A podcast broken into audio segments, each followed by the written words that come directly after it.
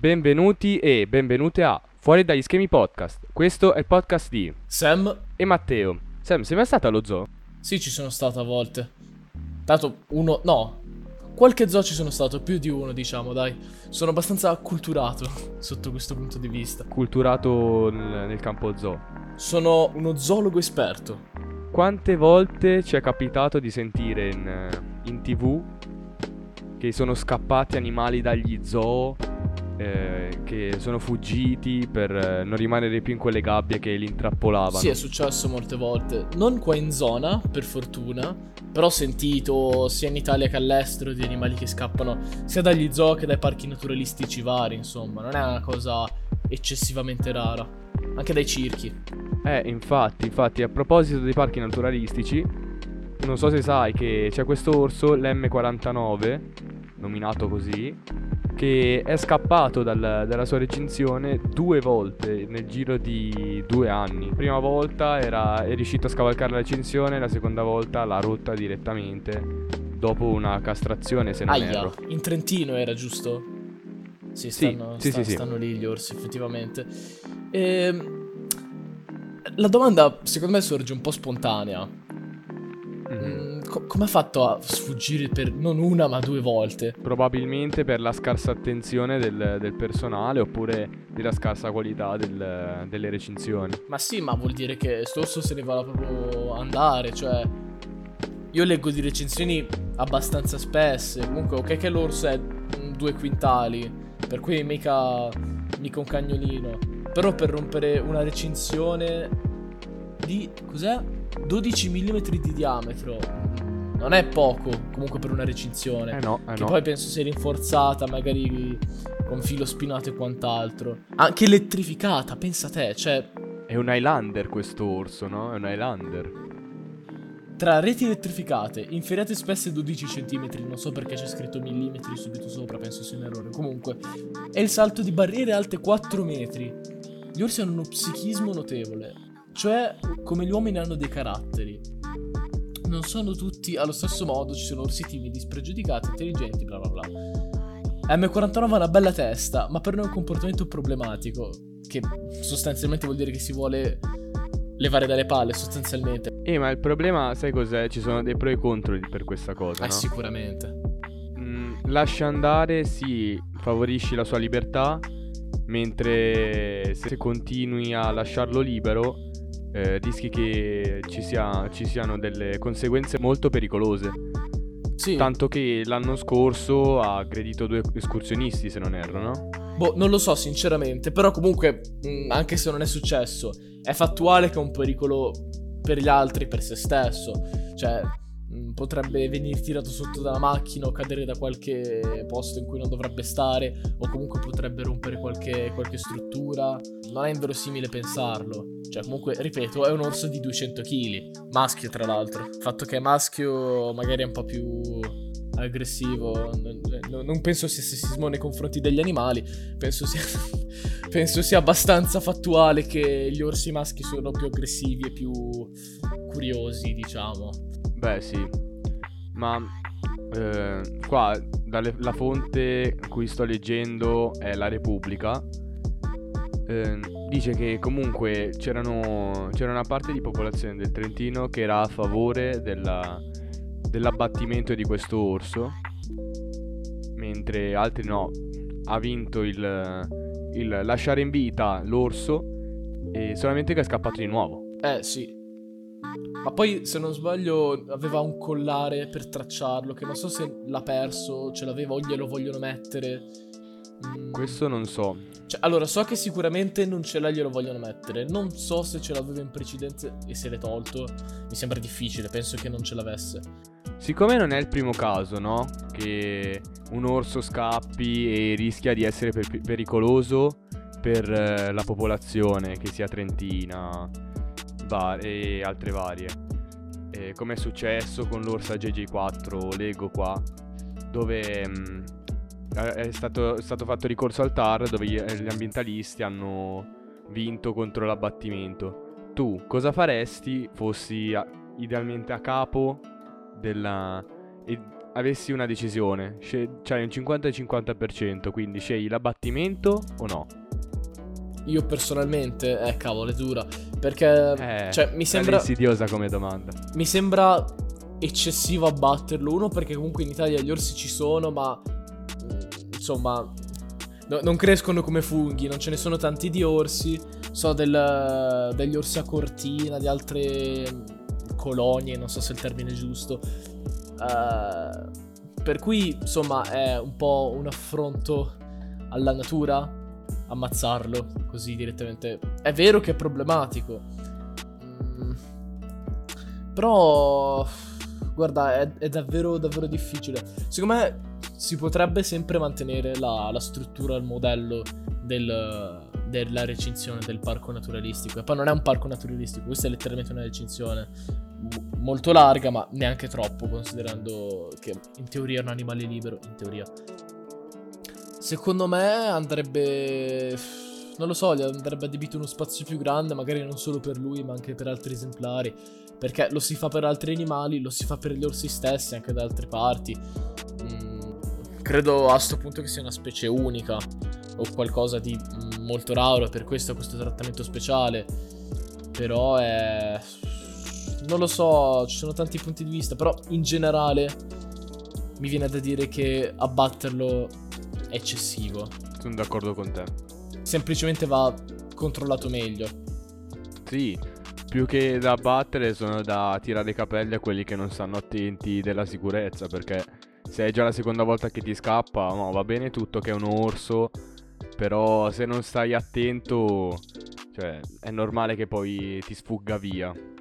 Eh, mm, per forza, cioè, anzi, a maggior ragione leggo che questo, questo esemplare qui, nello specifico M49 detto Papillon, ha una particolare tendenza verso l'esplorazione, che come lo sappiano, mm, s- cioè, scusa, ha, vi- ha vissuto la maggior parte della sua vita in questa recinzione. Come fanno a sapere che è curioso ed avventuroso? Boh, non si sa. Comunque, Vabbè, magari conoscendolo comunque nel tempo, che ne sai. Comunque ci sono esperti dietro, Sì, eh. vabbè, sicuramente, ovvio, loro hanno molto più vo- voce in capitolo di me, però comunque il dubbio mi è venuto. Beh. Che poi comunque, voglio dire, queste cose qui sono successe anche con altri animali, non solo orsi. Per esempio, io so che succede spesso appunto il circo, come ho detto a inizio puntata, succede magari con le tigri, le pantere, questi felini qua, oppure... Ecco, sono molto più Sono pericolosi, anche, sì, molto più pericolosi e danno anche molto più nell'occhio. Perché un conto un orso in Trentino è sicuramente pericoloso. Però voglio dire, chiami la guardia forestale, insomma, c'hai.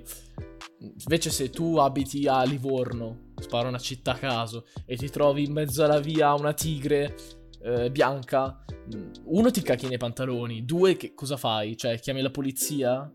Sì, cioè, dovresti fare quello, però, insomma, è tutta un'altra cosa. Poi nei circhi figurati che, cioè, che controlli fanno, avranno delle gabbie scadenti, poi sono sempre in movimento, ancora più facile che scappino. Beh, certo. Il problema è poi andarli a ritrovare, eh. Eh, anche quello, anche quello. Certo che comunque se un circolo lo perde in città è molto più facile. Mentre rispetto alla storia dell'orso è molto più difficile perché devi cercarlo in un, in un bosco che, ok, magari c'è ancora il collare, metti che l'ha perso di nuovo, che fai? Eh, rimani di così con le mani in mano, eh, perché? E poi quello, Comunque, quello è il suo bosco. habitat. Infatti, è il suo habitat.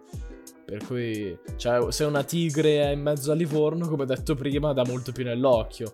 È più pericolosa, magari fa anche più paura, però dà, dà molto più nell'occhio ed è più facile da risolvere la situazione.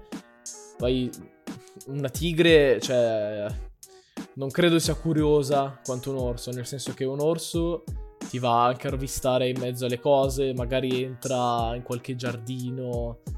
Mm, Invece la tigre, secondo me, se ne sta un po' per i fatti suoi, cioè... mm, Non so, Va, pr- provo, provo- so, eh. provo un attimo a mettermi in questa mentalità qua del- dell'animale, perché come ho detto prima, sono un esperto zoologo e...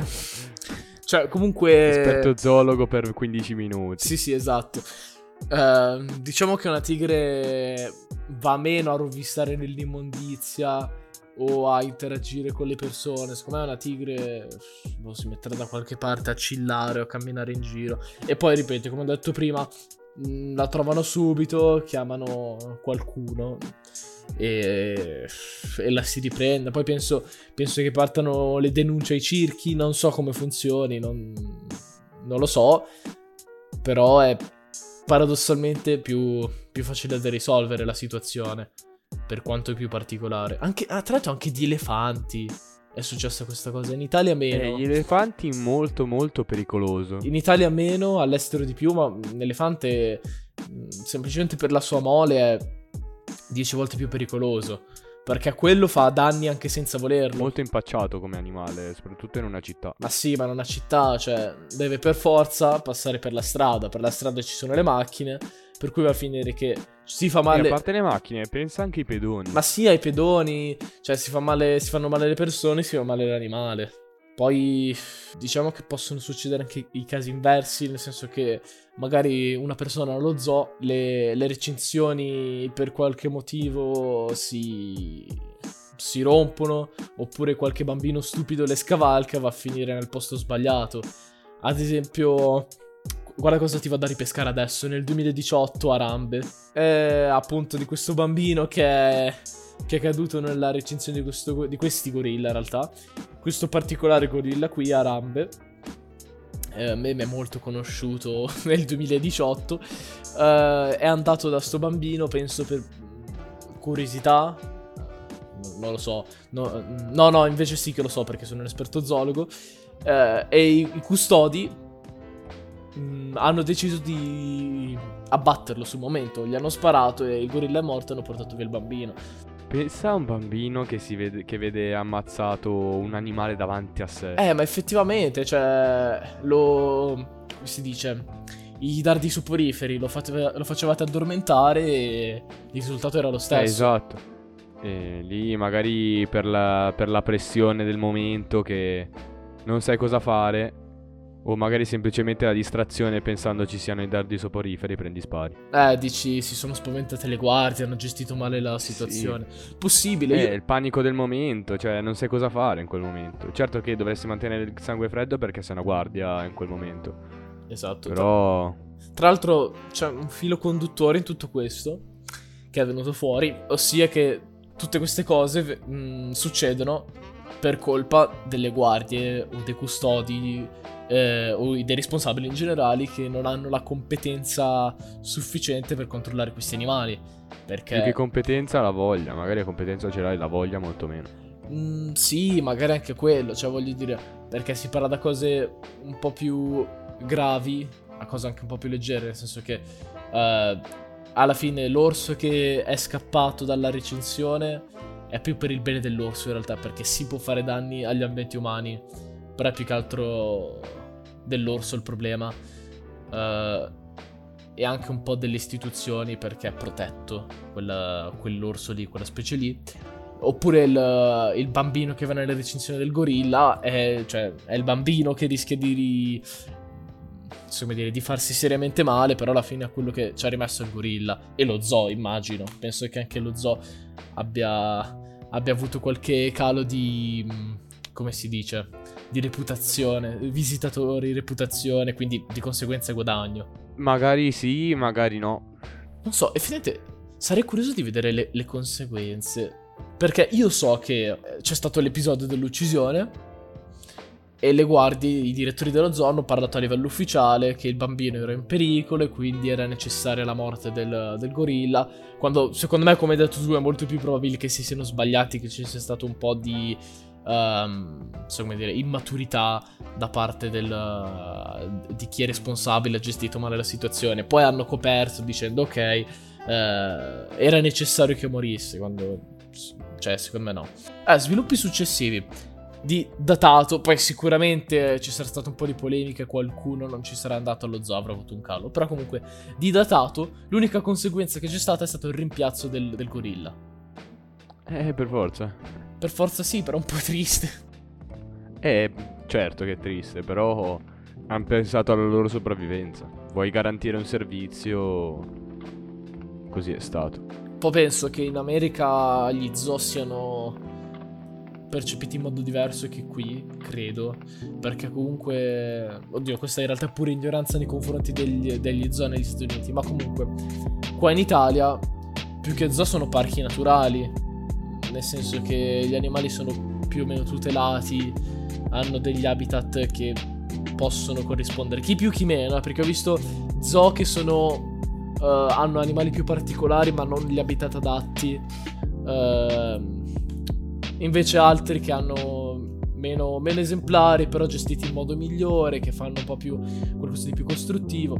Comunque, il succo del discorso è bene o male, in Italia gli zoo sono considerati come qualcosa di, di utile, di costruttivo, che serve a dare una cultura alle persone dal punto di vista appunto zoologico, biologico e che sia. Invece da come mi sembra di, perci- di, di capire, in, negli Stati Uniti gli zoo vengono percepiti più come un teatrino, qualcosa di intrattenimento, un po' come per noi uh, i delfini all'acquapark, in alcuni acquapark, non in tutti, che fanno gli spettacoli. Poi sì, vengono anche Beh, trattati... la maggior parte. Sì, sì, vengono anche trattati bene.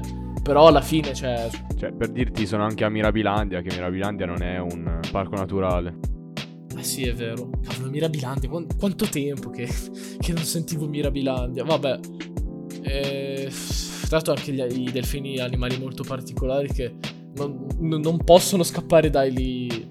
No, in realtà, beh, dipende. Comunque, no, dipende dalla posizione del parco. Comunque, in generale, non ci sono casi eclatanti di di delfini che scappano dal loro ambiente umano, diciamo. Invece ci sono casi opposti di delfini che hanno un attaccamento eccessivo in questi ambienti e anche a volte col personale. Si parla di amicizia, cioè non so se lo sai che mm, dei delfini possono anche provare vere e proprie relazioni romantiche verso gli esseri umani. Ah, non sapevo, non sapevo. Mi sfuggiva questa cosa. E qui si apre tutto un altro argomento, però il discorso è che alla fine dipende anche molto dall'animale. Adesso, tralasciando il fatto che il delfino vive in acqua e se il, e se il parco è a, ad Aosta è difficile che scappi. Però comunque il delfino è meno portato alla fuga. Poi ci sono anche certi animali che non reggono la cattività e piuttosto si uccidono letteralmente, tipo so di squali, credo, comunque per lo più animali sempre marini, che piuttosto che stare in cattività trovano il modo per porre fine alla loro vita. Un po' un comportamento umano. Sì, sì, è vero, è vero, perché alla fine, cioè quello che molte persone non capiscono eh, è che quando un animale soprattutto marino, ci, tengo a sottolineare la parentesi marina, sono in un ambiente che ti, non lo so, grande quanto una casa, cioè è come se fosse un po' il loro pianeta, perché appunto perché un animale marino deve nuotare e spesso come gli squali devono stare sempre in movimento, perché gli squali respirano, filtrano l'acqua solo quando sono in movimento, se si fermano per più di un tot muoiono e quindi hanno bisogno di tanto spazio. Magari per un animale terrestre puoi fare meno questa cosa. Però anche lì, sempre tornando all'orso M49, Papillon. Io sto guardando le foto, non mi sembra un ambiente grandissimo, cioè... Ho due case saranno? Non, non mi sembra sufficiente per un orso che appunto è aperto all'esplorazione, gli faccio fare questo tipo di cose. Ed è per questo che esistono i parchi naturalistici e le oasi. Perché appunto un animale rimane nel suo habitat in una comunità di suoi simili, se necessario, perché poi ci sono anche animali che non hanno bisogno di loro simili. Uh, in cui sono anche protetti però, cioè sono nel loro ambiente limitato, ma non così tanto, in cui comunque sono tutelati e protetti, magari con uh, divieti di caccia o che ne so, una cura più particolare per quell'ambiente. E questo penso sia il modello ideale, secondo me. Comunque, in generale, dare un habitat adatto a una, certa specie. Eh no, sono in prigionia se no. Eh esatto, questo è il punto. Ed anche questo è il dibattito sempre riguardo al nostro orso qui. Cioè, si dice, ok, a questo punto lasciamolo libero perché altrimenti è una prigionia. Però come abbiamo detto prima, allora viene fuori l'argomento, ok, ma è un possibile pericolo per, per le persone, per se stesso, per cui è, complicato questa faccenda, cioè va gestita bene. Molto complicata, molto complicata. Sì, sì. Nel pratico più che nel teorico, perché nel teorico allora basta dire ok, diamo una, una, diamogli un habitat grande adatto a lui, però controllato. Nel teorico sono tutti bravi. Eh, sì, sì. Po' come stiamo facendo noi, no? Nel teorico cambiare, scambiare due opinioni è facile, poi nel pratico è un'altra cosa. Quindi da noi è tutto. Mi raccomando, seguiteci su Instagram, FDS Podcast e in tutte le nostre piattaforme, poi su Spotify, Google Podcast. Da Fuori degli Schemi Podcast è tutto. Il podcast di Sam e Matteo.